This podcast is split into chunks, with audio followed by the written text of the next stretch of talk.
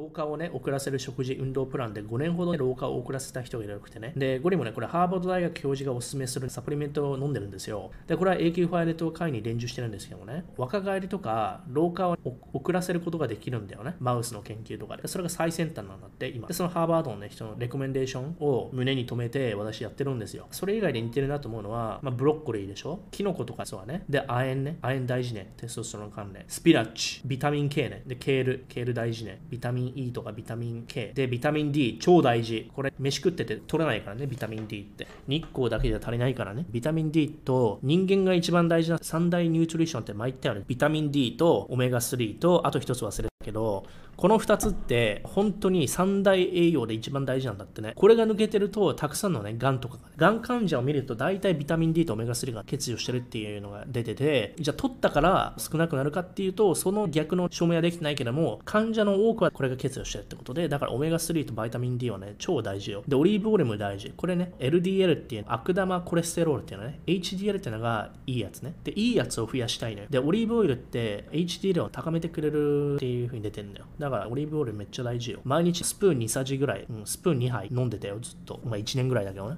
今ちょっとまた旅行中なんで、食事の時にドレッシングで選べる時は必ずオリーブオイルにしてますよ、私は。日本だとごまオイルも人気だけど、オリーブ大事よ。で、オメガ3ビタミン D でしょ。で、 spinach ケール、ブロッコリーは私の三大神器よ。野菜食うって言ったら絶対に spinach とブロッコリーとケールよ。で、ベリー系で活性酸素を撲滅。活性酸素がね、老化させれるらしいからね。オキシジェンの O とバインディングしちゃって悪くなる。で、サウナで年取っていく細胞ね。細胞が破損していくんだよね、体の。それをサウナの高熱によって逆にリカバーしてくれるっていうのが研究で分かってるらしいんだってね。だからサウナをすることで、 cancer とかアルツハイマーとかそういうのってって細胞が壊れてってそれが悪玉になるらしいんだよね。それを修復してくれるみたいな。であとは寿命も伸びる。で筋トレやな。テストステロンと。これ私はやってますよ。大体ね。ということで皆さんもやってみてくださいね。日本人って意外とさ必ずしも日本食って健康って言うと健康でないのたくさんなんだよね。カツ丼とか唐揚げとかさお好み焼きとかもそうだけど炭水化物に熱とオイル混ぜたやつってねよくないんだよ、うん、あとねパンもダメだよ。小麦粉ってよくないよ。あっちゃんの授業で言ってたじゃん。炭水化物に油で揚げたものとかよくないんだってね。だから唐揚げとかもそうじゃん。揚げるやつね小麦粉とかパン粉で揚げるの、あれ良くないんだよ。活性酸素がめちゃめちゃ増えるんだ。だから、老化にね、影響を与えると。だから私は基本的に小麦粉とか避けてるよ。ずーっと。だから、うどんも小麦粉でできてるらしいね。パスタもそうね、ピザもそう。だから、欧米の食事ってほぼ小麦粉だからさ、しかも揚げてるじゃん。フィッシュチップスなんてもうひどいじゃん。ね、小麦粉を揚げちゃってるわけよね。ポテトフライ。油を揚げちゃってるわけでしょこれもまずいと。パスタもね、スパゲティも。ということで、唐揚げとか油揚げたもの良くないよ。私はね、基本的にはね、あのー、ミリミリテレーニアンダダイエットって言うんだけどさ、ミリテレニアンダイエットっていうのは単純にプロセスフードを避けるっていう感じよね。だから